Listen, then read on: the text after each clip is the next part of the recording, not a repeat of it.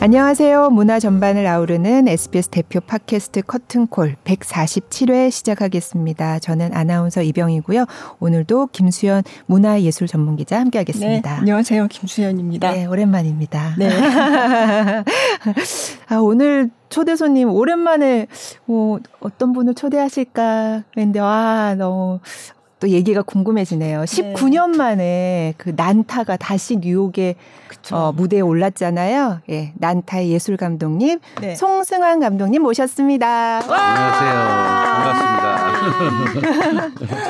아, 한 2년 전쯤에도 출연하신 적이 있는데 네. 그때는 이제 연극 배우로 네, 네. 연극 오랜만에 그때. 하실 때 네, 그때 네. 오셔서 오셨는데. 좋은 네. 말씀 많이 해주셨고 요번에도 사실 제가 좀 다치는 바람에 예. 그거 회복하느라고 한동안 팟캐스트를 못 했는데 그래서 이제 조금 이렇게 공백기가 있다가 새로 시작하면서 어떤 분을 이제 모셔야 될까 음, 음.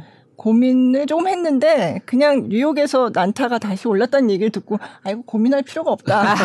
당장 모셔야 되겠다. 네네. 그런 생각을 해서 예. 그 공연이 끝난 지 얼마 안 됐잖아요. 네, 네, 네. 저희가 뉴욕에 있는 뉴 빅토리 극장에서 10월 14일 날 공연이 시작돼서 10월 말일까지 네. 그렇게 공연을 했죠. 음. 아, 진짜 감회가 네, 그 뉴 빅토리 극장이 2003년도에 저희가 처음으로 브로드웨이에서 공연을 했던 그 극장이에요. 같은 아, 극장이죠. 같은 네. 극장에. 그래서 2003년도에 그때도 가을 시즌 오픈작으로 저희 네. 난타가 그곳에서 공연이 됐었고 요번에 이제 19년 만에 네. 또 다시 그 극장에서 가을 시즌 오픈작으로 공연을 했어요. 그 극장도 코로나 때문에 아. 3년 동안 문을 닫고 있다가 네. 난타로 문을 연 거예요. 아. 그래서 그 극장 관계자들도 3년을 문을 닫고 있다가 이제 다시 공연을 시작하면서 어떤 작품으로 할까 고민들을 많이 하셨다고 하는데 어, 난타를 초청을 해주셔서 저희가 그곳에서 브로드웨이에서 공연을 했죠. 네. 아, 정말 사실 난타 하면 근데 이병희 아나운서는 아직 안 보고 했는데 네, 보려고 그래도 어떤 작품인지는 했는데. 뭐 그럼요. 아시는 네. 분들이 굉장히 많을 텐데 잠깐 숫자로 기록을 아. 말씀을 해주시면 아, 네. 제가 소개를 해드릴게요. 네. 네. 어, 사물놀이와 서양 슬랩스틱 코미디가 결합한 논버벌 퍼포먼스 난타. 1997년 초연이 됐고 그 이후에 세계 59개국 네. 그리고 320개 도시 투어로 이제 이번 뉴욕 공연까지 합해서 1,460만 명의 관객을 만났습니다. 음, K 콘텐츠의 열풍을 타고 다시 초청하고 싶다 이런 요청이 와서 이제 2003년 브로드웨이에서 초연했던 그 극장에 뉴 빅토리 극장에서 다시 이번에 공연을 했습니다. 아, 네. 네. 와, 엄청난 도시에서 많은 수, 많은 도시에서 사실 미국은 음 1999년도에 저희가 에딘버러 페스티벌을 통해서 난타가 네. 처음 해외 공연을 했잖아요. 네. 그리고 2000년도에 이제 다시 에딘버러를 갔고 그러면서 99년 에딘버러 이후에 이제 유럽 투어가 시작이 됐어요. 그래서 네. 독일, 오스트리아, 뭐 네덜란드, 체코 이런 나라들을 공연을 했고 2000년도에 다시 에딘버러 두 번째 공연을 마치고 나서 2001년도에 드디어 이제 미국 투어가 시작이 됐죠. 음, 네. 그래서 음.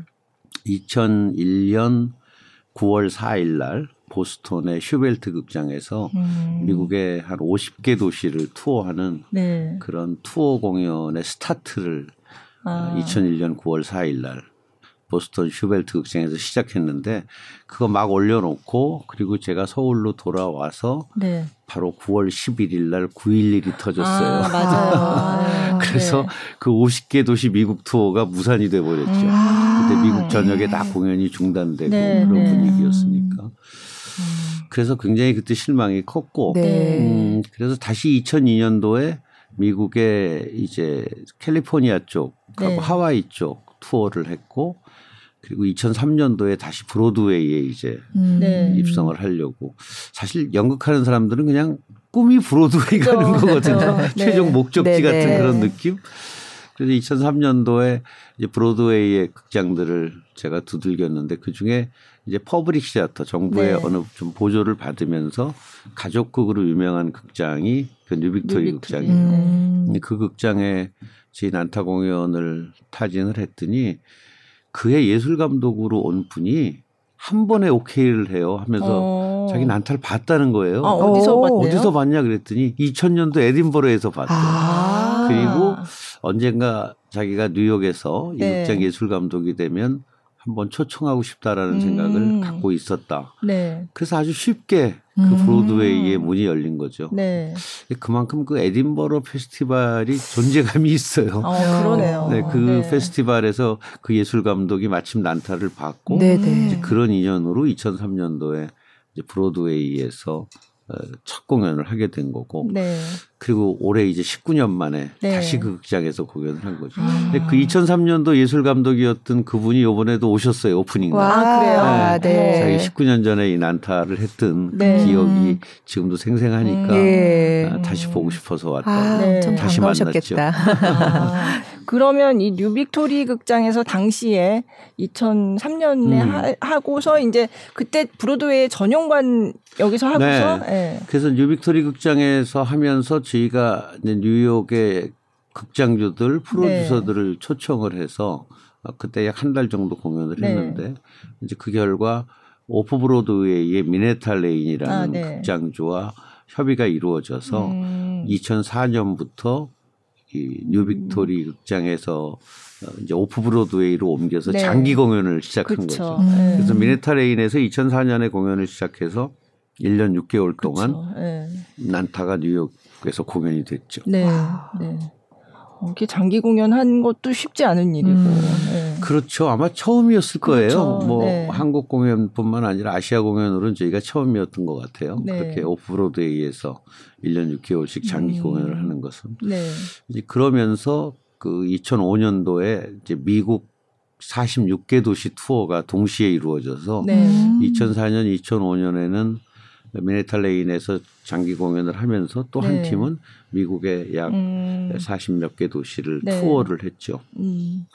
그때 아마 난타가 가장 전성기였던 그러게요. 것 같아요. 네. 네. 그리고 국내에도 그 당시에 전용관이 이제 한 개여서 네. 세 개로 늘어났고 그 2005년 그때 아마 미국의 뭐 ABC, CBS, 음. MBC 거의 모든 토크쇼에 난타가 다 출연을 했었거든요. 아. 사실 뭐 싸이의 강남 스타일 또 뭐 우리 케이팝이 알려지기 훨씬 이전에 그렇죠. 네. 난타가 미국 매스컴에서는 한국 공연으로 음. 2004년 5년도에 아주 대대적으로 소개가 됐었죠. 네. 음. 그러니까 뭐 공연 네. 한류의 원조다. 네. 그러네요. 음. 네. 네. 그때는 SNS가 지금처럼 활발하지 않아서 국내에 잘 알려지지 않은 게 좀 아쉽죠. 아, 네. 요즘 같으면 뭐 그냥 실시간으로 그쵸, 다 그렇죠. 전파되고 네. 하는데. 그 당시에는 그럴 때가 아니었고 아. SNS가 그렇게 활발하지 않을 네. 네.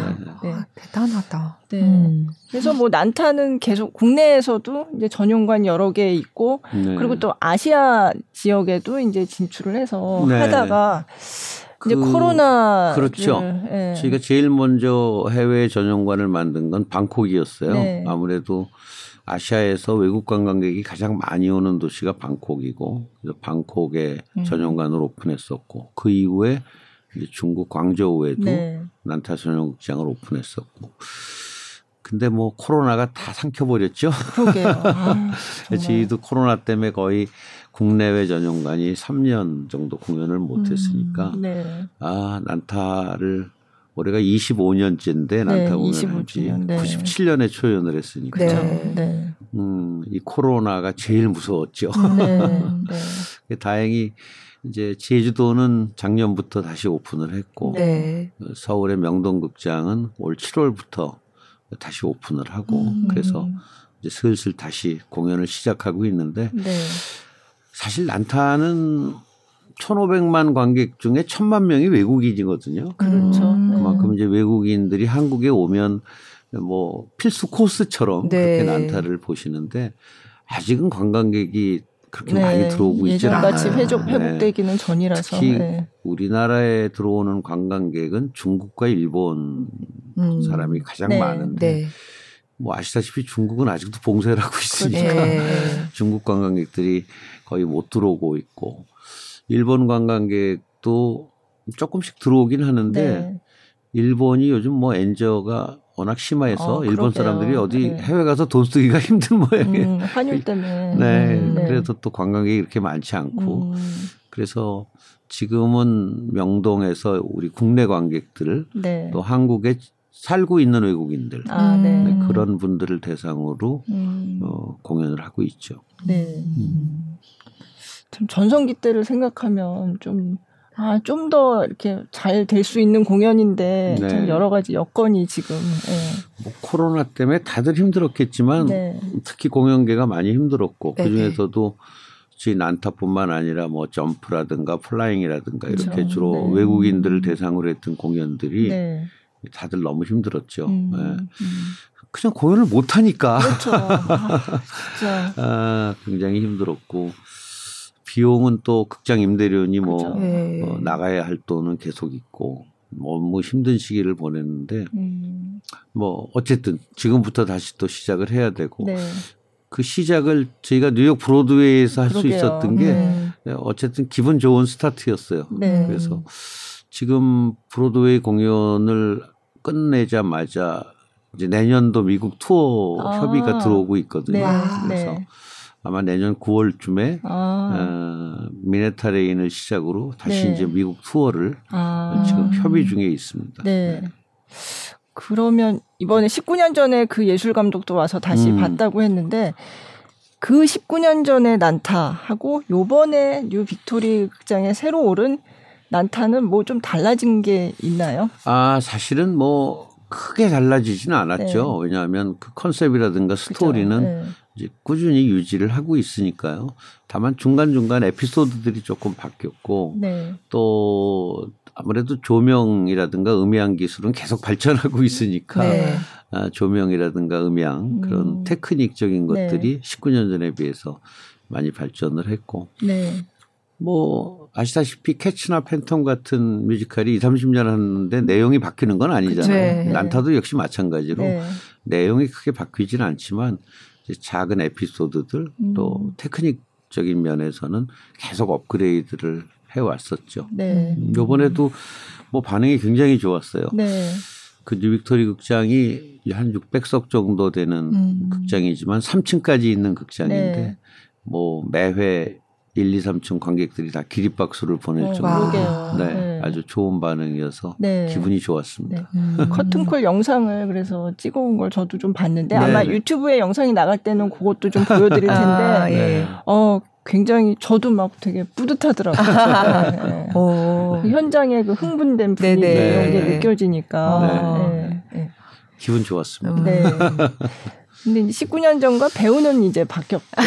물론이죠. 네, 아, 네. 배우는 와, 아, 20년. 한 배우가 네. 그 당시 19년 전에 그 섹시가이라는 배역을 했던 오, 배우가 네. 이제 나이가 들어서 올해는 매니저 역할로 갔어요. 아, 아. 거기 안에서 승진을. 어, 그러네요. 그래서 한 배우가 19년 전에도 오. 빅토리 극장에서 공연을 하고 네. 이번에도 또 공연을 했죠. 역할은 바뀌었지만. 아. 어, 그 굉장히 배우도 되게, 특별했겠어요. 예. 아, 그 친구 굉장히 그 감개무량해 했어요. 네. 아, 다시 내가 이 어. 무대에 선다는 게. 아, 음. 성함이 어떻게 되세요? 설호열 배우라고요. 와. 어, 그래서 지금은 또 연출 파트에서도 네. 같이 일을 하고 있는데 네네. 네. 어, 굉장히 감개무량해 음. 했죠. 네, 네. 음. 그럼 그분은 그동안에도 계속 난타에 출연을 하셨던 네. 거예요? 그러니까 19년 동안 난타를 계속 그 친구도 20년이 넘었죠. 이미 와. 뉴욕 19년 전에 뉴욕 가기 전에 난타를 한국에서 네네. 시작했으니까. 그리고 이제 올 연말에 은퇴하는 배우가 있어요. 아. 김문수라는 배우가 네, 지금 네. 제주도 전용관에서 네. 그 매니저 역할을 하고 있는데 어. 그 친구는 97년 10월 호아마트홀 초연 때부터 진짜요? 올해까지 25년 동안 난타를 했어요. 어머. 네. 그 중간에 뭐 영화도 찍고 네. 네. 뭐 다른 드라마 출연도 간간히 하긴 했지만 네. 어쨌든 난타를 무대를 내려 온 적은 없거든요. 어. 그러니까 그 김문수 배우가 이제 올 연말에 은퇴를 하는데 음, 난타에서 은퇴죠. 네. 25년을 꽉 채우고 와. 은퇴를 하는 거죠. 산 증인이네요, 어. 진짜. 와. 그래서 저희가 어디 한국 기네스북에 좀 올려볼까 아, 네. 리서치를 네. 하고 있어요. 아. 우리나라에서 한정극을 25년 동안 한 배우는 어, 없을, 것 같은데요. 같아요. 네. 그래서 이렇게 오랫동안 와. 장기 공연을 한 공연도 별로 그러니까요. 없을 것 네, 같고. 네, 네. 네. 그래서 우리 한국 기네스북에 네. 김문수 배우를 이제 올리려고 음. 올리려면 그게 뭐 여러 가지 자료가 필요하더라고요. 네. 아, 네. 그것들 지금 수집하고 있죠. 아, 그렇구나. 와. 저는 97년 호화마툴 초연을 봤어요. 아, 맞아요. 때. 그때는 제가 문화부의 담당 기자는 아니었고 네. 그냥 공연이 재밌다 그래서 보러 간 거였거든요. 네. 근데 그때 뭐 뻥튀기 같은 거를 이렇게 하늘에서 막- 예, 예, 예, 예. 그걸 좀 어떻게 좀 받아보려고 막. 근데 뭐 그 후에도 이제 제가 담당 기자가 되거나 아니면 자- 담당 기자가 아닐 때도 어떻게 기회가 돼서 뭐 누구 친구를 보여준다거나 네네. 뭐, 뭐 이런 식으로 여러 번 봤거든요. 근데 네. 그때마다 조금씩 조금씩 바뀌는 게 보이기는 음. 하더라고요. 네, 네, 이게 네. 이제 골격은 똑같지만 그렇죠. 예, 네. 네. 그래서 25년 동안 뭐 사실 처음 호화마톨에 비해서는 많이 바뀐 거예요. 그죠. 그 당시에는 초연 때는 사실 출연 인원도 4명이었어요. 네. 매니저라는 배역이 없었죠. 나중에 이제 스토리를 좀 강조하다 음. 보니까 매니저라는 배역이 네. 필요해서 그런 배역을 집어넣었었고 또 처음에는 관객 참여가 그렇게 많지 맞아요. 않았는데 네. 이제 그 이후에 점점 어, 관객들이 좀 음. 적극적으로 참여하는 그런 작품이 됐으면 좋겠다 싶어서 뭐 관객을 끌어올려서 만두 쌓기 시합을 어, 저 한다든가 그거 너무 재밌더라고요, 진짜. 네. 그, 그작 그런 장면을 만든 건 제가 70년대 관객모독이라는 연극을 아. 76장에서 네. 76년 7년도에 공연했는데 그때 그 관객모독을 쓴 피터 한트켈은 작가가 이런 말을 했어요. 왜 연극은 축구 시합의 90분처럼 되지 않을까? 음. 그러니까 우리가 축구를 90분 보면 그렇게 네. 조용히 보지 않잖아요. 그죠. 골 들어가면 흥분하고. 막 소리 지르고 네, 네. 우리 팀이 한 골 먹으면 그냥 세상 다 망한 듯이 네. 허탈했다가 네, 네. 또한 골 집어넣으면 그냥 소리 지르고 옆에 있는 막 사람 부둥켜 얼싸 안고. 안고 뭐 네. 왜 연극은 그렇게 음. 못 보나? 음. 왜 가만히 앉아서 배우가 하는 걸 관객은 보고만 있어야 하나? 음. 사실 피터 한트케가 관객 모독을 쓴 것이 이제 그런 생각에서 시작된 아. 거였거든요. 관객을 자극시켜서 네, 관객들이 네. 무대에다 대고 막 욕도 하게 네, 만들고. 네. 음. 그 저도 난타하면서 그 피터 한트케의 말이 떠올랐어요. 음. 우리끼리 그냥 일방적으로 무대에서 뭘 해서 객석에게 보여주는 게 아니라 관객도 좀 같이 참여하게끔 하고 싶다. 그래서 이제 만두 쌓기 씬 네. 같은 것도 집어넣게 되고 네. 또 같이 박수를 치는 음. 씬도 집어넣고 공을 서로 주고받는 네. 씬도 집어넣고 이제 그렇게 조금씩 그런 장면들이 업그레이드 되어 온 거죠. 어. 그러니까 제가 처음에 봤을 때는 맞아요. 그 그런 장면이 별로 없었어요. 없었던 것 같은데 네. 제가 어, 오랜만에 보러 왔는데 관객들이 나와서 뭔가 참여를 하는데 네. 너무 열심히 하는 거예요. 그 관객들이 나와가지고. 네. 근데 한 순간 그 배우가 싹 들어가요. 나가버리죠. 예. 그리고 이제 이 관객은 그것도 막 모르고 그냥 아주 열심히. 그러니까 그 순간은 그 관객이 그 무대의 배우죠. 배우인 어, 거예요. 네. 예. 근데 그 장면이 너무 재미있었던 음, 기억이 있어요. 그런 장면을 만들게 된 데는 그 피터 한트케가 아. 관객 모독을 쓰면서 했던 말, 그 말이 오랫동안 제 머릿속에 아. 이렇게 기억에 남아 있었고 네. 그 피터 한트케 한, 한마디가 저한테 그런 장면을 만들게 하는 자극을 줬던 것 같아요. 음, 네. 사실 이 난타를 처음에 제가 이제 문화부에 와서 관련 기사를 굉장히 사실 많이 썼는데 네. 그때마다 비언어 퍼포먼스라는 말을 네. 네. 넌버벌 퍼포먼스를 네. 그냥 이제 한국어로 번역해서 그렇게 쓰는데 처음에는 이걸 굉장히 설명을 많이 해야 했어요. 음. 그렇죠. 기사를 써놓으면 데스크가 비언어 퍼포먼스라고 하면 사람들이 알아듣냐. 그러니까 꼭 대사가 없는 이 음. 말을 꼭 앞에다가 이렇게 넣고서 이렇게 시작을. 네. 네. 그랬던 기억이 있는데 네. 그때 비언어 퍼포먼스를 넘버버를 꼭 해야겠다라고 생각하신 이유를 전에도 많이 말씀을 하셨는데 음. 예. 그 이제 저는 배우로서 연기 활동을 하면서도 사실 공연 제작을 좀 일찍 시작했거든요. 네. 77년 8년 그 76 소극장에서 네. 제가 21, 2살 때 어. 그때 이제 연극 제작도 해보고 뮤지컬 제작도 네. 해보고 근데 뭐 규모가 작든 크든 제작이라는 건 돈이 들어가잖아요. 네. 그리고 티켓을 팔아서 들어간 돈을 회수를. 해야 네, 되는데 네. 회수가 안 돼요.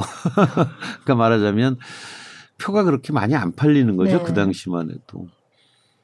사실 그때 지금도 좀 그렇지만 그때도 대부분 여자 관객이 대부분이었고 네. 음. 그 그때는 인터넷이 없이 이제 예매처라는 게. 네. 네. 종로서적 교보문고 네. 네. 그 중에 제일 큰 예매처가 이대 앞 광생약국 오 그래요. 어.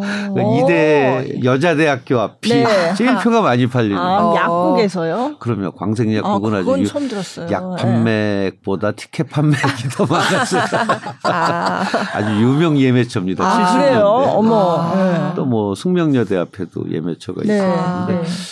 어쨌든 그 여성 관객을 놓치면 표가 안 팔리는 거죠. 음. 그러니까 연극 제작비를 뭐 최소화하기 힘드니까 밤낮 적자인 거죠. 네. 또 연극을 서울에서 만들어서 지방 공연을 해도 뭐 대구, 광주, 대전, 부산 이렇게 큰 도시 몇 개 돌고 나면 이제 더 그죠. 이상 공연할 네. 곳이 없고 지방은 사실 더 관객이 적었고 네. 그 당시만 해도 연극을 돈 주고 본다는 거 음. 그 개념이 좀 약했던 것 같아요. 네. 초대권을 줘야지 왜 나보고. 돈을 주고 표를 사라고 이제 이런 생각이 아, 많을 네. 때거든요. 네. 그 이상하게 사회적 지위가 높은 분일수록 돈이 많은 사람일수록 더 초대권을. 좋아하는 네. 네. 오히려 가난한 네. 대학생들이 돈 주고 표 사고 네. 그러니까 그렇게 이제 공연이 상업화되기 어려운 시장이었죠. 근데 그런 시장에서도 제가 만들고 싶은 작품을 계속 제작을 하다 보니까 아 이게 국내 시장 갖고는 도저히 수익이 안 음. 나는구나. 음. 연극을 하나 만들어서 서울, 대구, 광주, 부산 공연도 좋지만 음, 도쿄도 해외, 가고 네. 베이징도 가고 뭐 파리도 가고 로마도 가서 공연할 수 있으면 좋은 거 아니에요? 네. 근데 그렇게 하기 위해서는 장벽이 여러 개 있었는데 제가 보기에 첫 번째 장벽이 언어였어요. 네. 한국말로 하는 연극을 뭐 프랑스에 가서 이태리 가서 공연하는데 누가 그걸 알아듣겠어요. 네. 그러던 차에 이제 90년대 중반부터 외국에서 넘버벌 퍼포먼스라는 네. 장르가 생겨나기 시작한 음. 거죠. 네. 그것도 그 중앙일보에 그때 연극 담당하던 기자분이 저한테 네. 런던에서 뭘 보고 왔는데 음. 대사 한마디 없이 네. 그냥 타악만 가지고 공연을 하는데 재미있더라. 그런 네. 얘기를 저한테 음. 술자리에서 대학로 술자리에서 네. 그냥 문득 했어요. 음. 근데 그 얘기 듣는 순간 아니, 두들기는 거면 한국에 사물놀이만 한게 그렇죠. 없는데 네. 그럼 나도 사물놀이를 이용해서 뭐 연극을 한번 만들어 볼까? 음. 그러면 언어가 없이 연극을 만들고 그걸 가지고 해외 공연을 할 수 있지 않을까? 이제 그런 생각에서 난타가 음. 이제 처음에 출발을 한 거고 그래서 네. 비언어극으로 네. 이제 시작을 하게 된 네. 거죠. 음. 와. 그때 그러면 좀 다른 비언어극을 좀 보면서 좀 참고도 하신 게 있으세요? 아, 예. 그때 이제 어 다른 비언어극 중에 가장 유명했던 게 스톰프였고 스톰프, 예. 그다음에 지금 기억은 나지 않는데 또 다른 작품이 어, 있었고 블루맨, 블루맨, 그룹의 네. 튜브도 네. 그게 다 난타보다 1년 전에 먼저 아, 나왔거든요. 네. 그래서 그 작품들도 제가 뉴욕에 가서 보고 그때부터 제 고민은 어떻게 스톰프와 다르게 만들까? 음. 또 어떻게 음, 블루맨 그룹의 블루맨, 튜브와 다르게 만들까?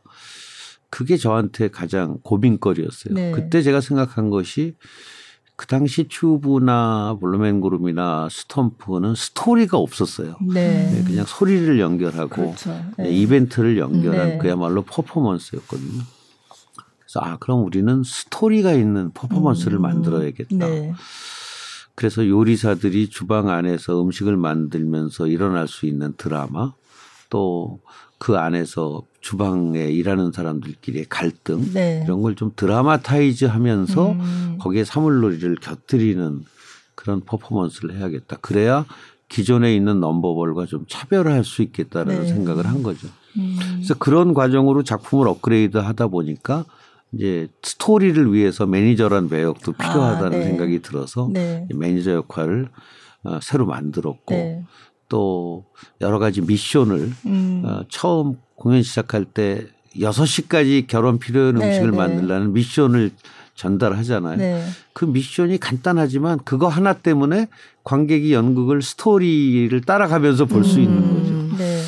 그런 것들이 아마 다른 넘버볼 퍼포먼스하고는 저희가 좀 차별화하려고 네. 했었고 음. 실제로 에딘버러나 브로드웨이에서 공연했을 때도 어, 그런 점을 저희가 좀 잘 평가받았던 네. 것 같아요. 네. 스토리가 있는 음. 그냥 타악이 아니라 스토리가 있는 드라마 속에서 네. 타악을 했다는 것이 독특하다. 또 사실 외국 사람들이 사물놀이라는 걸 잘 모르지만 어쨌든 이 리듬이 독특하다는 걸 아, 네. 느껴요. 네. 그러니까 자기들도 다 리듬이 있죠. 뭐 아프리카는 뭐 얼마나 훌륭한 리듬이 많아요. 그런데 어쨌든 자기들 리듬하고는 뭔가 좀 다른 음. 독특한 그런 사물놀이의 독특함 어, 그리고 드라마가 있어서 지루하지 않게 끌고 가면서 관객을 끌고 가면서 그걸 이끌어갈 수 있다는 거.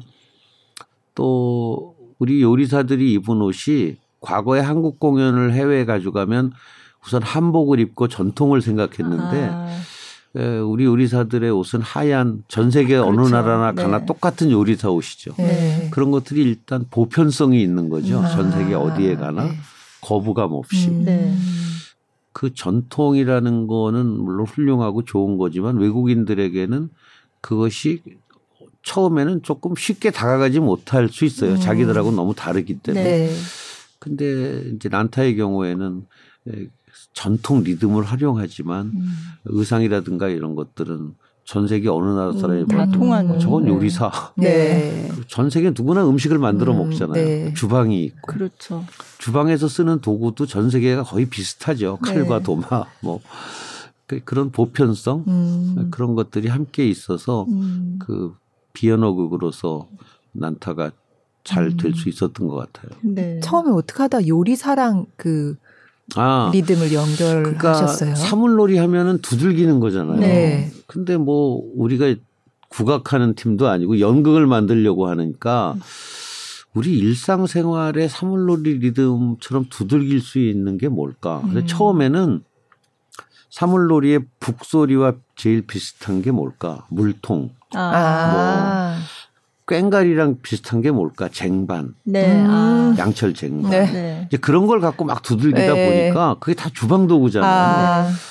그럼 칼로 도마를 사물놀이 리듬으로 쳐보면 어떨까? 음. 그렇게 하다 보니까 그럼 이걸 할 수 있는 사람들은 다 요리사네. 음. 그래서 등장인물이 아. 요리사가 된 거예요. 아. 처음서부터 주방과 요리사를 네. 생각했던 게 아니라 음. 사물놀이를 가지고 그 음. 리듬을 우리 생활 주변에서 흔히 볼 수 있는 어떤 걸로 두들길까를 음. 하다 보니까 네. 아, 그걸 연습하는 과정에서 자연스럽게 음. 주방이란 공간이 무대가 음. 되고 요리사들이 등장인물이 된 거죠.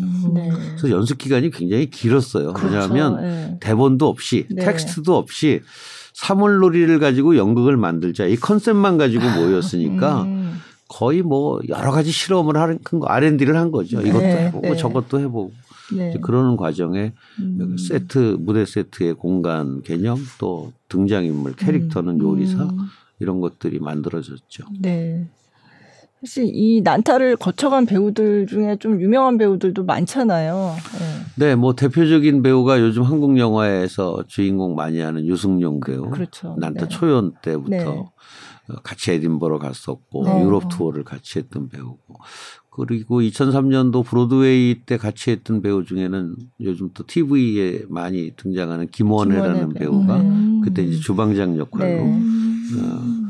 그 친구도 초연 때부터 해서 네. 에딘버러 브로드웨이까지 같이 음. 했었고 뭐그 장석현 배우 그 친구가 이름을 바꿨는데 뭘로 바꿨더라? 장혁진 배우. 장혁진 배우, 네. 장혁진 배우도 네. 요즘 어, TV에 많이, 많이 나오죠. 네. 네. 그때 여배우 했던 서추자 배우 그 친구는 음. 그 미국 공연을 끝나고 미국 사람이랑 결혼을 했어요. 아, 지금 브로드웨이에서 연극을 하고 아, 있어요. 아, 네, 네. 네. 그래서 네. 음. 브로드웨이에서 연극도 하고 또 영화도 네. 출연하고 네. 있고. 어. 네.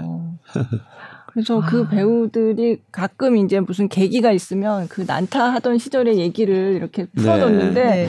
그냥 그런 얘기들만 봐도 얼마나 치열하게 열심히 음. 했나 이런 게 김원혜 배우는 칼을 엄청 잘 쓰게 돼가지고 한참 뒤에 나와서 어디서 뭘 하는데도 뭐 네. 정말 능숙하게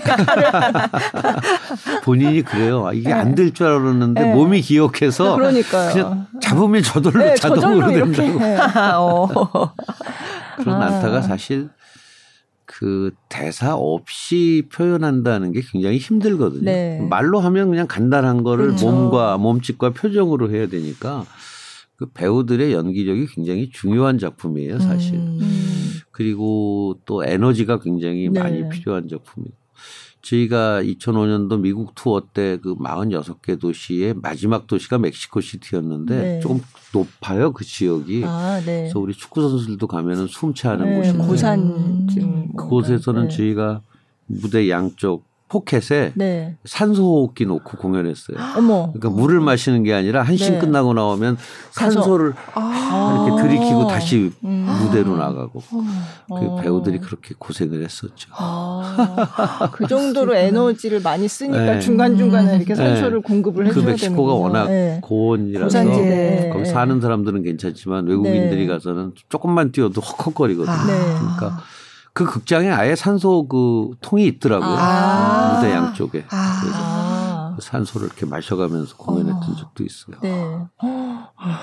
그러니까 수많은 도시에서 이제 여러 관객들을 만나고 공연을 했으니까 사실 뭐 에피소드를 나열하자면 끝도 없을 텐데. 그렇죠. 뭐, 네. 어, 제가 미국 그 투어를 다 돈 건 아니었고 네. 저는 뭐 시작할 때 막 올려놓고 이제 한국에 왔다가 이제 끝날 때 또 가보고 그랬는데 우리 배우들 얘기 들어보면 미국의 46개 도시를 돌면 사실 저희가 지명도 잘 모르는 도시가 음, 많아요. 네. 뭐 뉴욕 LA처럼 유명한 도시가 아니니까 네. 어떤 주에 어느 도시는 생전 처음 들어보는 지명이죠. 그런데 500석, 1000석짜리 극장에서 공연을 했는데 거기에 50년대, 60년대 이민 가신 한국 분들이 몇 분씩 계신 거예요. 아. 공연 끝나고 그 할머니, 할아버지가 분장실로 오셔서 음. 정말 펑펑 우셨대요. 음. 내가 50년대 미국에 이민 와서 이곳에서 내가 한국 공연을 볼 줄은 아, 정말 그렇죠. 몰랐다. 네. 그리고 정말 내가 자랑스럽다. 네. 아, 그러면서 그렇게 우리 배우들 붙잡고 한참을 우셨다는 음. 그런 얘기도 들었고 곳곳에서 아무래도 우리 교민 여러분들이 저희가 미네타 레인에서 공연할 때는 그 뉴욕이지만 워싱턴, 필라델피아에서 우리 교민들이 관광버스 대절해서 주말에 공연 보러 오셨어요. 아. 물론 그 미네타 레인 공연 때 전체 객석의 한 80%가 그냥 미국인, 미국인이었고 네, 한 네. 10% 20%가 우리. 교민이었는데 네, 네. 뉴욕 교민뿐만 아니라 그렇게 동부 지역의 다른 도시에서 아. 이렇게 교민들도 오셨고 또 저희가 불을 쓰잖아요 무대 아, 그렇죠. 네, 그래서 네. 그 해외에서 공연할 때 그 불 쓰는 거에 대해서 관리가 굉장히 철저하거든요. 네. 그래서 유럽의 어느 나라든지 공연을 가면 저희가 극장에 들어가서 그 불 쓰는 장면만 우선 보여드려야 하는 분들이 있어요. 아, 네. 그 동네 소방서에서 아, 네. 꼭 오셔서 막 오르기 전에 네. 며칠 전에 음. 저희가 불 쓰는 장면을 음. 먼저 보시죠. 그래서 그 소방서 분들이 보고 그분들이 결정을 해요. 아. 이거 안 된다. 그럼 아. 못 해요. 아, 그래요? 하긴 네. 하되 소방관 입회하에 해라. 아. 그래서 어떤 공연은 일주일 동안 내내 그 소방서에서 공연 시간만 되면 소방관이 와서 네. 무대 뒤에서 의자 놓고 앉아서 대기하고. 아. 어, 우리 네. 공연을 막 재밌게 보시면서 네. 그걸 앉아 계시는 그런 음. 경우도 있고 음. 혹은 또 그 불 끄는 그 소화기. 소, 소화기 네. 소화기를 에, 원래 한 대씩밖에 없는데 한 네. 대씩 더 배치해라. 아, 네. 어쨌든 그 소방서 로컬 소방서에서 이런저런 지정을 해주죠. 네. 음. 음. 그래서 우리가 해외 가면은 제일 먼저 저희 공연을 보시는 분들은 동네 소방서 아저씨들께 먼저 보세요. 이번에도 그랬나요? 물론이죠. 어. 이제 이렇게 브로드웨이 같은 곳에서 공연을 할 때는 공연 내내 그 불 전문가를 꼭 써야 되는 게 그 조건이에요. 그래서 네. 되게 전직 소방서 분들이 그 일을 하시거든요. 어. 굉장히 비싸요 인건비도. 아, 근데 사실 네. 그분이 하시는 일은 뭐냐면 제가 이제 가스 부스터를 쓰잖아요. 네. 그러면 이제 공연이 끝나고 나면 가스 부스터 안에 있는 그 가스통 있죠. 네. 그걸 이렇게 걷어가지고 캐비넷에 넣고 아. 잠그고 그 다음 날 공연 전에 오셔서 그걸 꺼내서 다시 가스 부스터에 넣고 음. 불을 켜보고 음. 사실 그분이 그 일이 전부인데 네. 어, 주에 몇천 불 드려야 돼요. 그러니까 안전 관리. 네. 안전 관리. 어. 그래서 어. 사실 우리도 그런 관리가 좀 필요해요. 네. 사실 뭐 사실 소방에 관한 거는 외국이 굉장히 철저하거든요. 네. 근데 네. 우리는 그렇게까지 철저하지는 않은데 물론 우리도 뭐 가끔 점검도 하고 하지만 네. 그런 게 굉장히 우리 극장에서도 왜 화재가 났던 적이 몇번 그렇죠. 있었잖아요. 네. 그지 세트 같은 경우는 해외 나갈 때 특히 다 이제 방염을 네. 철저하게 해서 그것도 가서 꼭 테스트를 받아야 되고 아, 네. 또 항상 소방서에서 와서 공연을 미리 보고 음. 어, 안전하게끔 대책을 네. 저희한테 요구를 하죠. 공연을 못한 적은 없어요. 다만 아, 이제 네. 소방관 입회해야 한다든가 네. 소화기를 추가한다든가 네. 뭐 그런 경우죠. 네. 어, 다양한 재미있는 그러게요. 이야기들이. 네. 그럼 요번 공연할 때는 뭐 좀 생각나는 장면 뭐 없으세요? 아, 요번에는 그 사실 우리가 미국 극장에서 공연을 할때 좀 애로 사항이 뭐냐면 네. 유니온 노동조합이 아, 네. 있죠. 네. 그 조합에 소속되지 않은 스탭들은 콘솔 기계에 손을 댈 수가 없어요. 아, 네. 그래서 우리 스탭들이 가도 그 기계를 못 만져요. 아. 그리고 이제 미국 스탭들이 그걸 해야 되는데 네. 그래서 이제 통역을 통해서 우리가 리허설을 하면서 미국 네. 스탭들한테 큐를 다 알려주고 근데 요번 극장에서 그 조명 오퍼레이터하고의 협조가 좀 원활하지가 않았어요. 아. 어, 그래서 네. 사실은 큐를 꼭 무대 감독이 go하고 큐를 주는 게 아니라 조명 오퍼레이터가 무대를 보고 그냥 해야 되는 큐들도 있거든요. 네. 근데 그런 것까지 다 큐를 달라고 하니까 아. 그 막 드럼을 두들기는 씬에서 left right에 많은 라이트들이 막 반짝반짝하는 네네. 걸 저희가 bumping한다고 그러거든요. 네. 근데 그건 일일이 큐를 줄 수 있는 게 아니라 그렇죠. 그 씬에서 오퍼레이터가 예, 막 예. 피아노 치듯이 단추를 네, 눌러야 네, 네. 되는데 네. 그걸 큐를 달라고 그러면 고고고고고고 이렇게 큐를 줘야 되는데 네, 그런 이제 아. 처음 만나는 스탭들과의 아. 커뮤니케이션 네. 그걸 우리가 하면 그냥 속. 편한데 네. 어, union이 아니면 네. 그 기계에 손을 안댈수 되니까. 없고 예. 그래서 이제 그런 과정에서 물론 결국은 뭐 그 친구가 하긴 했지만 네. 이제 리허설 과정에서 그런 것 때문에 이제 설득하는 과정, 네. 설명하는 과정 네. 뭐 이런 게 참 힘들죠. 네. 음. 외국 가서 하면 항상 그런 문제는 조금씩 그렇죠. 생겨요. 네. 예, 극장마다 네. 룰이 좀 다르고 네. 또 러시아 공연할 때 예전에 네. 그 러시아가 그래도 예술의 그럼요. 모스코바가 네. 뭐 네. 최후배 네. 도시고 네. 근데 그 러시아의 어느 극장에서 공연을 하는데 저희 세트가 그 러시아 세관 통과가 예정보다 하루가 늦어졌어요. 음. 뭐 트집 잡을 것도 없는데 저거 뭔가 네. 트집을 잡아서 네. 극장에 공연 한 이틀 전에는 세트가 도착해야 하는데 당일날 아침에나 아이고. 세트가 도착을 네. 한 거예요.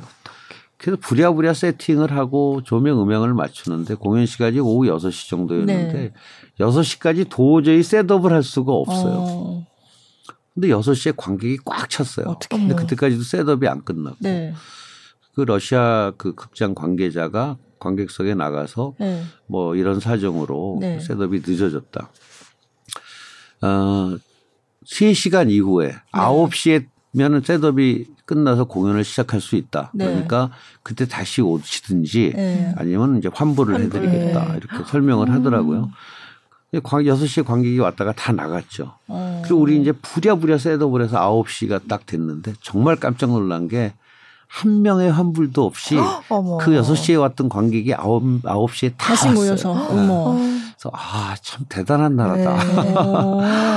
그. 러시아에는 뭐 연극 전용 극장이죠 말하자면 네. 레파토리 시스템으로 러시아 문호들의 작품들을 네. 공연하는 그런 많은 공연장이 있거든요. 그래서 네. 연극을 보는 게 굉장히 좀 생활화돼 있다고 음. 할까요? 그런데 어쨌든 저는 깜짝 놀랐어요. 한 네. 반쯤 올까? 네. 아니면 반쯤 환불해 가겠지? 음. 근데 6시에 왔던 관객들이 한 명도 빠짐없이 아. 9시에 다 와서 저희 공연을 봤던 그런 것도 저한테는 굉장히 네. 감동적인 네. 해외 네. 공연이었죠. 어. 근데 이번에 이제 19년 만에 이제 다시 뉴욕에서 공연을 하는데 뭔가 그 전에 난타, 어, 난타 이제 쿠킹이라는 게 네. 이제 거기서의 제목인데 이런 공연이 있어라고 할 때 아 한국의 공연에 대한 그런 어떤 사람들이 생각하는 그런 네. 게 지금 19년이 지난 지금은 좀 많이 다를 것 같거든요. 네, 많이 달라졌어요. 네. 그러니까 2003년도만 해도 어 쿠킨 대부분의 사람들이 일본 공연이야, 중국 음. 공연이야 이렇게 물어봤었거든요. 아. 그때만 해도 한국 문화가 많이 알려지지 않았었고 동양에서 뭐 무슨 공연이 왔다 음, 그러면 왔다 그러면 뭐 네. 일본 공연 아니면 중국 공연이라는 선입관들이 있었던 음. 거죠. 근데 요번에는 그 K 퍼포먼스라는 아. 그런 홍보가 나갔고 아 그래요. 또뭐 한국의 드라마라든가 영화가 이미 많이 알려졌으니까 네. 이제는 당연히 난타 이 쿠키이 한국 네. 공연이라는 걸 알고 아, 네. 한국에 대한 그 어떤 호감도 네. 음, 한국 문화에 대한 관심 음, 그런 게 굉장히 높아졌다는 거를 음. 깨닫게 되죠. 네. 그 제가 첫날 공연 끝나고 네. 이제 배우들하고 회식 오프닝 파티 하려고 네.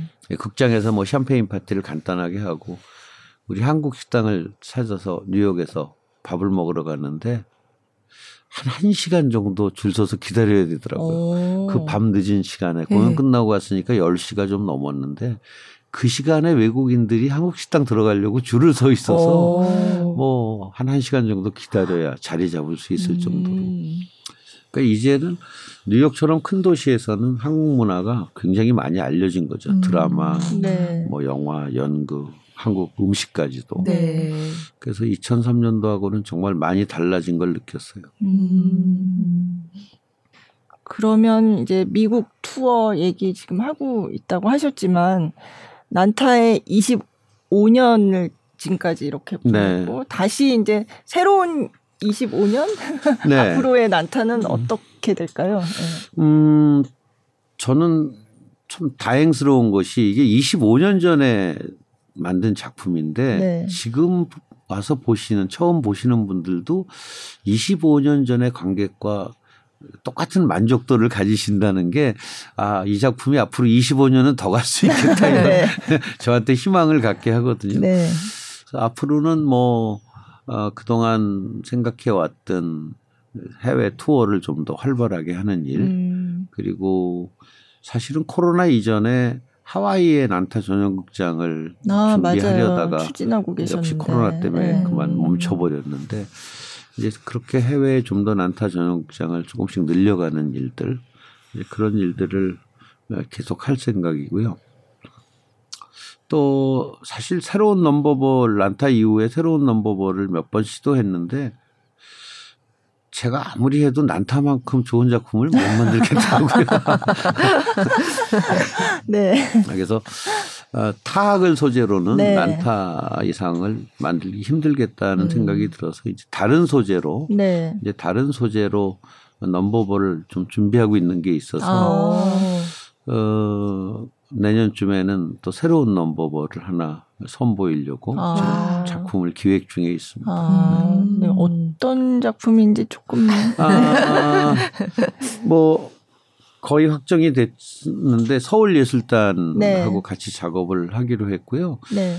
그 굿과 무당을 소재로 하는 거예요. 아. 그래서 어, 요즘 이제 서양인들이 한국의 굿 또 무당, 네. 무당이라는 게 어찌 보면 이제 초능력자잖아요. 신과 인간을 네. 연결해 주는 그런 걸 소재로 한 non-verbal을 준비하고 있는데 저는 어, 그런 생각이 들었어요. 무당이 예, 시- 일종의 슈퍼맨이잖아요. 네. 신과 인간을 네. 연결해 주는. 근데 그 마블의 영화들을 보면 아이언맨, 또 스파이더맨 그 사람들의 초능력이 그 옷을 입는 순간 생기잖아요. 그렇죠. 그 옷을 네. 입는 순간 네. 아이언맨의 네. 파워가 발휘되고 음. 스파이더맨이 건물을 그렇죠. 그 옷을 입는 순간 올라갈 수 있고 그래서 아주 사회적으로 소외받고 어떻게 보면 따돌림 받는 어떤 여자친구가 음. 무당 옷을 입으면서 아. 힘이 발휘되는 아. 이제 그런 스토리를 제가 구상을 하나 해서 음. 이제 그런 작품을 지금 준비 중에 있습니다. 아. 와. 내년쯤엔 볼 수. 네, 있어요? 내년 가을쯤 공연을 네. 목표로 아. 준비하고 있죠. 아. 그것도 그러면은 비언어. 피아노. 네. 아. 그래서 서울예술단하고 네. 같이 지금 뭐 음. 여러 가지 협의 중에 있어요. 네. 음. 끊임없이 새로운 일을. 네. 네. 그게 제일 재밌게 네. 사는 것 같아서. 네. 네. 네. 아, 대단하시다. 요즘은 사실은 그 유튜브 네, Wonderful 맞아요. Life라고 네, 배우분들 인터뷰하는 거 그 일이 저를 굉장히 좀 제가 재밌어요 제가 음. 그분들 만나서 최근에는 박정자 선생님 인터뷰를 아, 네. 지금 하고 있는데 네. 제가 박정자 선생님 안지 굉장히 오래됐지만 네. 그동안 몰랐던 얘기들 아. 그 요번에 이제 제가 그 인터뷰를 하면서 들으면서 너무 재밌었고 네. 그래서 그 Wonderful Life 어 유튜브를 재밌게 하고 있죠. 음. 그 처음에 몇백 명이었는데 저희도 이제 10만이 넘었어요. 그러니까요. 그래서 네. silver button인가 네, 그것도 네. 받고 그래서 네. 아주 신나게 열심히 네. 하고 있습니다. 네. 그때 네. 2년 전에 나오셨을 때 이제 막 시작해서. 예, 네, 예. 네, 네. 그랬는데 저도 얼마 전에 들어가 보니까 어유 네. 구독자가 많더라고요. 네. 예. 어. 그래서 그 그러니까 Wonderful Life의 송승환 편에서 네. 예. 가장 두려운 거는 무엇이냐 음. 하고 묻는 말에 대답하신 게 다음 만들 작품에 아이디어가 없을 네. 때라고. 그 주머니에 돈이 없으면 뭐 그거는 또 벌면 되지 뭐. 네. 근데 내가 지금 다음에 뭘 하지 하는데 할 게 없으면 음. 어 되게 좀 불안하고. 음. 근데 요즘은 이제 다행히 다음에 할 거가 여러 개가 있어서 네, 네. 좀 부자가 된 기, 기분만. 아, 네. 네. 왜냐하면 말씀드린 그 서울예술단과 작업하려고 네, 네. 하는 네. 그 넘버벌도 있고 또 그 유튜브에서 내가 만나고 싶은 사람들 리스트를 지금 다 뽑아놓고 아, 있으니까 네. 그 사람들을 만날 기대감도 있고 네. 또 지금 출연하고 있는 뭐 연속극이 내년 3월까지는 계속 방송이 되니까 그거 재밌게 촬영하고 음. 있고 음. 음. 그래서 요즘은 즐겁게 살고 있습니다. 네. 네. 몸은 조금 피곤한데 네. 예, 그래도 굉장히 즐겁게 살고 있죠. 네. 음. 전에 어디 다른 인터뷰에서 이제 시력이 안 좋아지시고 나서 네. 영화를 보고 싶은데 음. 그게 음. 힘들어져서 좀 아쉽다 이런 말씀을 네, 하신 네, 걸 네. 내가 기억이 그래서 나는데 그것도 제가 이제 방법을 찾았어요. 어, 그래서 네. 제가 시력이 안 좋아졌지만 한 이렇게 한 15cm, 20cm 가까이 오면은 배우 얼굴까지도 보이거든요. 아, 네. 그래서 주로 이제 이런 패블릿을 가, 가까이서 영화를 아, 보죠. 근데 네. 네. 그래도 해결 안 되는 게 자막이 안 보여요. 아. 자막은 도저히 볼 수가 네. 없어서 네. 그래서 제가 OTT 회사를 찾아갔어요. 아, 찾아가서 자막을 좀 어떻게 그 읽어주는 방법이 음, 없겠나. 네. 근데 뭐 더빙을 하는 거는 또 돈이 많이 들어가고. 근데 뭐 특정 회사지만 넷플릭스를 제가 만났더니 네, 그 네. 넷플릭스에서 본사에 좀 알아보겠다고 그랬는데 본사에서 연락이 와서 그 본사에서 온 이메일을 저한테 전해줬는데 어, 방법이 네. 있더라고요. 아. 그래서 이 voice over라는 기능을 네. 이용해서 네. 그 자막을 TTS로 네. 자동으로 읽어주는 기능이 있어서 아. 요즘은 이제 제가 자막이 안 보여도 자막을 한국말로 무슨 네. 영화든 다 읽어주죠. 아. 배우들 오리지널 목소리도 들리고. 네. 아. 그래서 그것도 제가 조정할 수 있어요. 배우들 목소리를 70 번역해서 들려주는 아, 목소리를 네. 30 음. 네. 아니면 뭐 50대 50. 네네. 네. 그래서 요즘은 이제 뭐, 뭐 불란서 영화든 이태리 영화든 음. 자막만 있으면 네. 음. 그거 다 읽어주니까 네. 그런 IT의 덕을 보고 있죠. 어. 어, 그래서 다행히 네. 다행히 이제 영화도 볼 수 있게 돼서 아 그런 기능도 있군요. 와. 그리고 제가 넷플릭스 전에 취재하면서 음. 그 음성 해설 버전이 있다는 네, 얘기를 네, 네. 들었는데 그거를 말씀하시는 네, 네. 거예요. 그게 아, 비슷한 네, 걸 거예요. 네, 그래서 네. 그게 넷플릭스의 자체 기능이라기보다는 이 아이폰과 아이패드의 기능이에요. 아, 여기에 네. 갖고 있는 기능. 아, 그 기능을 그러면은- 넷플릭스에 설정해서 보는 아, 거예요. 네, 네. 아, 그러면 그 음성 해설 버전하고는 조금 다른 조금 것 같아요. 예, 네. 그거는 넷플릭스에서 만들 때 오리지널, 자체적으로. 예, 네. 그거는 자체적으로 음성 해설 버전을 또 만들어서 그걸 음. 선택할 수 있게 한다고 하더라고요. 그래서 예. 요즘 우리 한국 TV들이 세계 최고잖아요. 네. 근데 스마트 TV라고 그러잖아요. 네. 그 똑똑한 TV면 자막 읽어줘 그러면 좀 읽어줘야 될 거 아니야? 그렇죠. 안 읽어주잖아요. 네. 네. 그래서 네. 제가 어, 전자회사 분들한테도 그런 음. 얘기를 좀 어, 자주 했어요. 그런 기능을 좀 했으면 좋겠다. 네. 네. 네. 그리고 사실 제가 뉴스를 볼 때도 네. 어제도 가령 SBS 뉴스를 보면 네. 요즘은 뒤에 많은 부분이 해외 뉴스예요. 미국의 아, 뭐 선거가 네. 어땠다, 뭐 그렇죠. 우크라이나 네. 전쟁이 어땠다 네. 하면서 외국인들이 계속 인터뷰. 말하는 게 네. 나올 때 그게 다 자막으로 나오죠. 그렇죠. 네. 네. 근데 시각 장애인들은 그 자막 못 보거든요. 네. 근데 청각 장애인을 위해서는 수화를 해요. 아, 그래서 네, 네. 아, 네. 청각 장애인들은 듣지 못해도 수화를 통해서 음. 그 내용을 전달받을 수 있는데 오히려 시각 장애인은 그 자막을 못 읽으니까 아, 네. 그게 무슨 소리인지 모르겠어요. 그래서 음. 그렇게 이 넷플릭스 영화를 볼 때처럼 네, 번역 그런 자막을 걸 음성으로 네, 음성으로도 네, 좀 네. 지원해주는 음. 그런 기능이 방송국에도 좀 필요하겠다 음. 싶은 게 아. 사실 우리나라 전자 기술이 떨어지거나 이런 게 아니라 네. 제가 보기엔 배려가 부족한 아, 거예요. 배려. 네.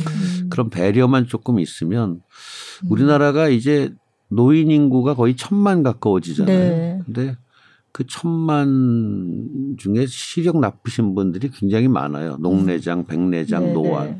근데 시력이 나쁘다는 게 다 안 보이는 게 아니거든요. 네. 음. 그러니까 어느 정도는 보이지만 음. 뭐 글자 같은 건 안 보이고 이제 그런 분들에 대한 배려가 좀 없는 거죠. 방송도 그렇고 음. 네. 이런 전자도 전자기기도 네. 그렇고 그러니까 아, 윤곽은 보이고 형태는 보이지만 디테일이 안 보이는 장애인들도 굉장히 많으니까 네. 네. 그런 사람들을 위해서는 그냥 자막만 할 것이 아니라 그걸 좀 아, 요즘 뭐 TTS라고 해서 그렇죠. text to speech 같은 네. 뭐 아주 간단한 기능이 있으니까 그런 기능을 좀 TV에서 혹은 방송국에서 음. 네. 해주셨으면 좋겠다 아, 이런 네. 생각이 많이 들죠. 네.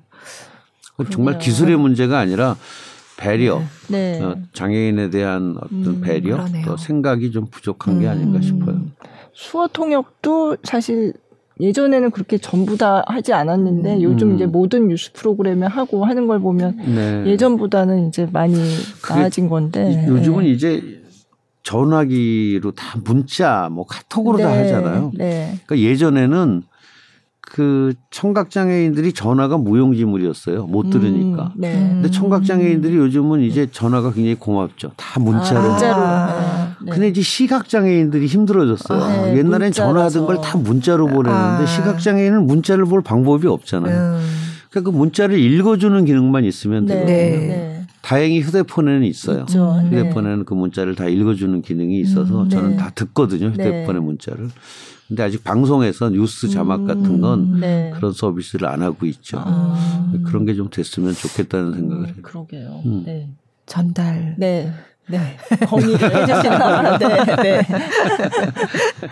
아, 지금도 저희 드라마 출연하고 네. 계세요. 네. 네. 네.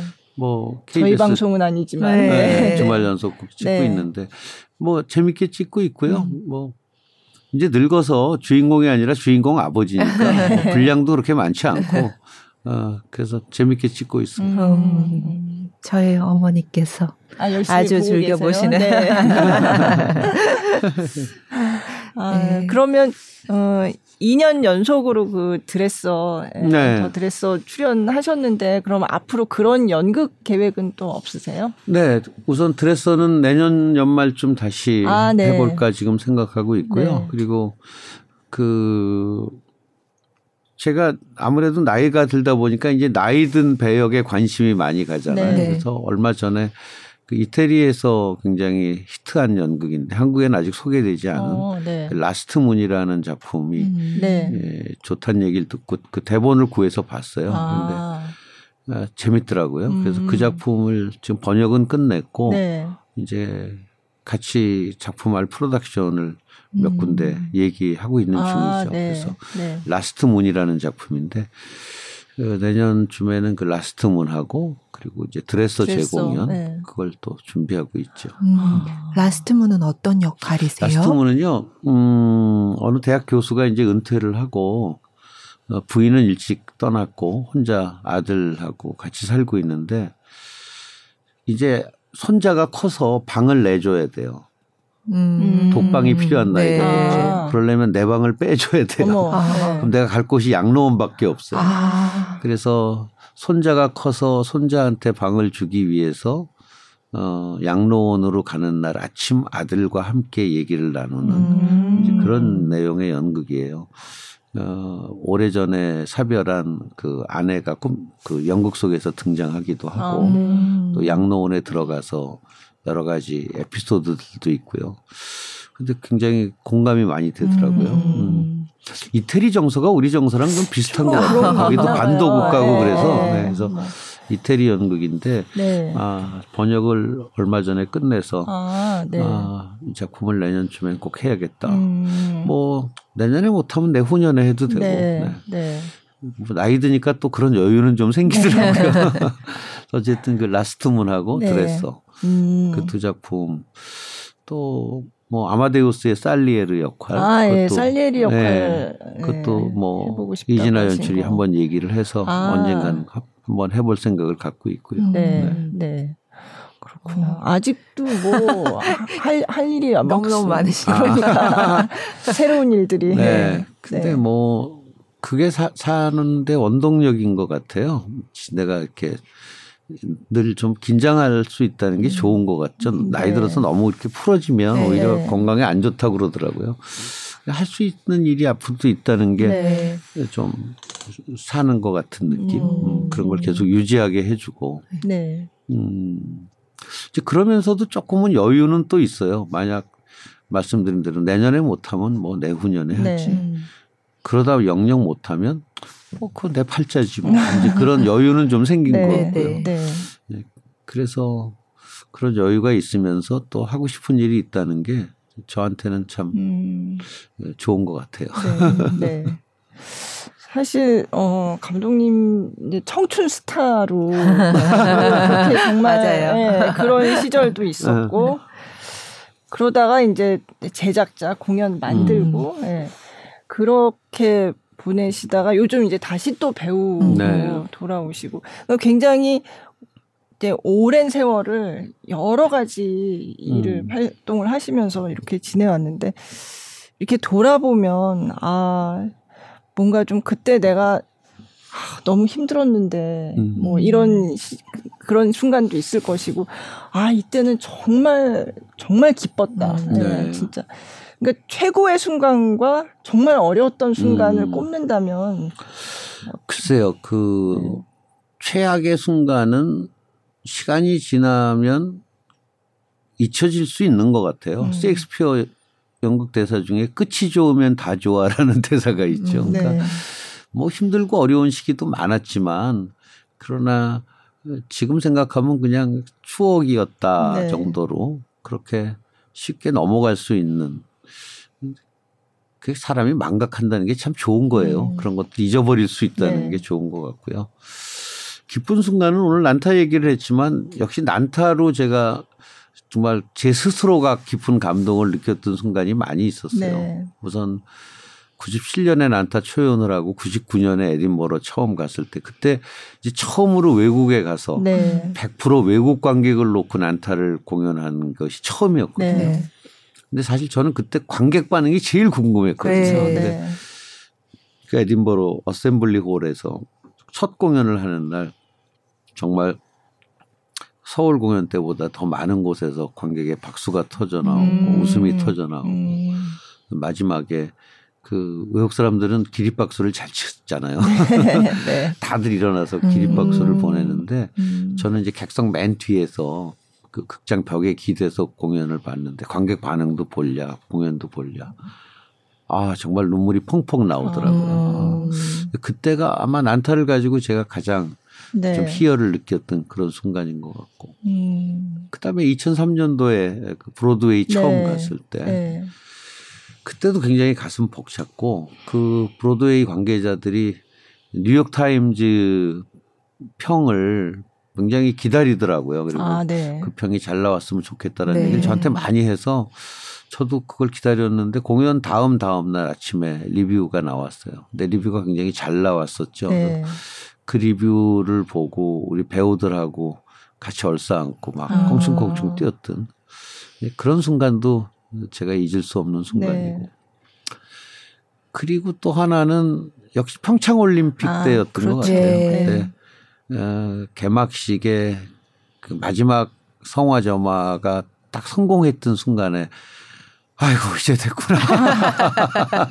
네. 희열보다는 안도 아까 네. 사고 없이 네. 예, 큰 문제 없이 음, 음. 에, 결국은 성화에 불을 붙이는 게 개막식의 예. 라스트니까 네. 그게 정확한 타임에 음. 안전하게 불이 붙었을 네. 때 아휴 3년 6개월을 고생했는데 아. 드디어 불이 붙었구나.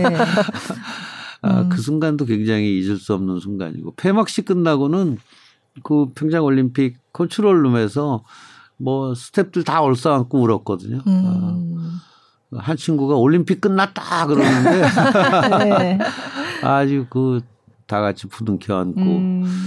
그 정말 감동도 있고 우리가 해냈다라는 보람도 있고 네. 또 성취감도 있고 다행히 음. 평창 올림픽 개폐막식이 평가가 굉장히 좋았고 좋았죠. 또 네. 외국 언론들로부터도 굉장히 정말 극찬을 받아서 네. 모두가 만족스럽게 그렇게 폐막식을 끝내면서 우리 스탭들이 에, 그때 정말 뭉클했죠. 아, 음. 아, 무사히 우리가 이걸 해냈구나라는 네. 생각. 네.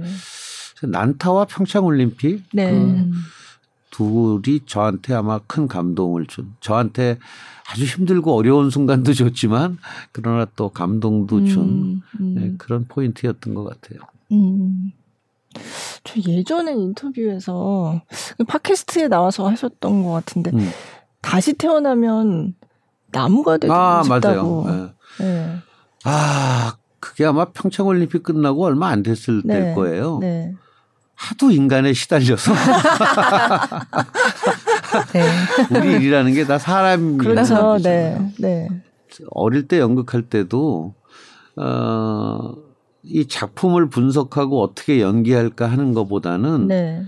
연습 과정에서 생긴 다른 배우, 다른 스텝 연출들과의 갈등 때문에 고민한 시간이 더 많았던 네. 어쩔 수 없어요. 이게 사람들이 음, 모여서 네. 다 개성 강한 또 예술가들이 모여서 공동 작업을 하다 보면 네. 갈등이 없을 수가 없고 그걸 푸느라고 또 많은 시간을 소비하고 그래서 어릴 때 이런 생각을 했어요. 아, 하나님이 나한테 예술적 재능을 주셨다면 이왕 주실 거면 혼자 하는 예술, 글을 쓰거나 그림을 그리거나 뭐 네. 이런 재능을 주시지 왜 이렇게 사람들과 부대끼면서 하는 거에 재능을 주셔서 날 이렇게 힘들게 하시나. 어, 평창 끝나고도 제가 아, 난 다시 태어나면 나무가 되고 네, 싶어. 네. 더 이상 인간들하고 안 부대끼고 혹시 좋은 곳에서 이렇게 사람들 하는지 내려다 보면서 지금도 그 생각이 있어요. 다시 아. 태어나면 나무로 태어나고 싶다는 생각. 음. 그렇게 힘들 때 어떻게 헤쳐나가야 돼요? 아, 근데 그것도 역시 사람과의 어려움은 역시 또 다른 사람이 해결해 주는 것 같아요. 음. 네, 결국. 음. 어차피 우리가 같이 어울려 사는 세상이니까, 어, 그 고민을 내가 털어놓을 수 있는 또 다른 사람이 있고, 네. 어, 나가, 내가 답답함을 좀 그 친구가 해결은 못 해주더라도 음. 내가 답답함을 해결, 저, 털어놓을 수 있는 또 다른 친구가 그걸 또 해소해 주거든요. 음, 네. 결국 사람과의 갈등은 또 다른 사람과 음. 어, 풀어나가는 것 같고 또 제 경우는 새로운 일을 준비하면서 잊어버리는 경우가 아, 많은 것 같아요. 네. 뭐 어떤 일로 큰 고민이 있을 때 이게 뭐 내가 고민한다고 해결할 될 일이 아니다 싶으면 바로 내가 집중할 수 있는 다른 일을 생각하죠. 그러다 보면은 언젠가 잊어버렸더라고요. 음. 어. 근데 우리가 하는 많은 고민 중에 올 크리스마스 때 되면 기억이 안 날 고민도 많아요. 네. 쓸데없이 고민하는 거 많거든요. 네, 그럴 때는 아, 이건 내가 고민한다고 해결될 일 아니다 싶을 때는 빨리 잊어야 되는데 잘 안 잊혀지니까 음. 그걸 잊기 위한 방법은 이제 다른 새로운 일에 몰두하는 거죠. 그러다 보면 내가 그 고민을 했던가, 네. 내가 왜 했지 그 고민을 하고 음. 뭐 얼마 있다가 또 생각하게 되니까 그렇게 헤쳐나가기도 하고 또 아까 말씀드린 대로 이 사람과의 고민은 이 사람과 대화하면서 풀고 네. 그렇게 풀어나가는 거죠. 네. 그러니까 사람을 다치게 하는 것도 사람이지만 또 약을 주고 이 회복시켜주는 그럼요. 것도 또 네, 사람인 거죠. 네. 네. 맞습니다. 네. 네, 오늘 그 난타 얘기 뭐 예전에 이제 초연했을 때부터 네. 네, 이렇게 다시 초대받아서 어 브로드웨이에 올라간 얘기와 많은 얘기들을 들었는데 너무 이렇게 말씀을 너무 따뜻하게 재밌게 얘기해 주셔가지고 네. 듣는 내내 그냥 마음이 이렇게 그렇죠. 뭔가 어, 네. 따뜻해지는 그런 네. 느낌을 받았습니다. 예. 앞으로 저는, 음. 네, 오늘 들었던 얘기 중에 광생약국이 진짜 이대 앞 이대 앞에 광생약국. 광생약국. 음. 종로 쇠고비의 악기사. 아, 네. 그런데 아주 유명한 예매처입니다. 아, 70년대. 아, 아니 저도 뭐 종로 서적이나 뭐 교보문고. 이런 데서는 네. 사본 기억이 있거든요. 네. 우체국에서도 사본 적이 아. 있어요. 네, 네, 예, 네. 근데 광생 약국은 네. 처음 들었어요. 70년대 학번을 가진 그 여대생들이라면 광생약국을 다 아실 거예요. 아, 오. 오. 이대 앞 광생약국. 이대학 광생약국. 저 이대 나왔는데 광생 어딘지 잘 모르겠는데. 그때는 없어졌을 때인가 보다. 어. 아. 어, 그때 그 광생약국에서 약만 파신 게 아니라 표도 파시던 그분을 만나서 얘기를 들으면 재밌을 것 같은데요? 네. 네. 아무튼 재밌는 얘기 오늘 많이 나눴는데 이제 난타 내년부터 또 미국에서 투어할 네. 수도 있다는 네. 그 반가운 얘기도 들었고요. 오늘 나와주셔서 정말 감사드립니다. 네. 예. 앞으로 난타가 뭐 20년, 30년 더 우리 곁에 네, 네. 함께 해주길 저희도 응원하겠습니다. 아유, 오늘 이렇게 초대해 주셔서 고맙습니다. 네, 고맙습니다. 감사합니다. 감사합니다. 네. 어. 아니 네. 혹시 오늘 나와서 이 얘기를 꼭 하고 아, 싶었는데 마지막으로. 아, 마지막으로 아니요, 뭐할 네. 얘기 다 한 것 같은데요. 뭐 네. 특별히 할 얘기는 없습니다. 네. 아니면 난타를 오랫동안 기억해 주시는 팬분들께 아. 예. 뭐 사실 그 얼마 전에 어떤 친구가 자기 다섯 살 때인가 여섯 살 때 엄마 손 붙잡고 이거 봤는데 음. 네. 자기가 이제 20년 넘어서 여자친구가 생겨서 여자친구랑. 다시 보러 왔다 그러더라고요. 어. 아, 그런 관계 보고 참 반가웠어요. 네. 그래서 벌써 이제 25년이 됐으니까 아, 사실 요즘 젊은 친구 중에 난타를 잘 모르는 분도 많거든요. 맞아요. 그래서 네. 앞으로도 난타는 끊임없이 공연될 거고 또 우리 그런 젊은 관객 여러분들도 어, 많이 난타 찾아주셨으면 고맙겠습니다. 네. 네. 저도 난타 너무 많이 너무 알고 많이 있는데, 들으셔가지고 예, 예. 다들 봤다고 착각하세요. 저부터 1번으로 네. 보겠습니다. 감사합니다. 네, 오늘 네. 나와주셔서 감사합니다. 네, 감사합니다.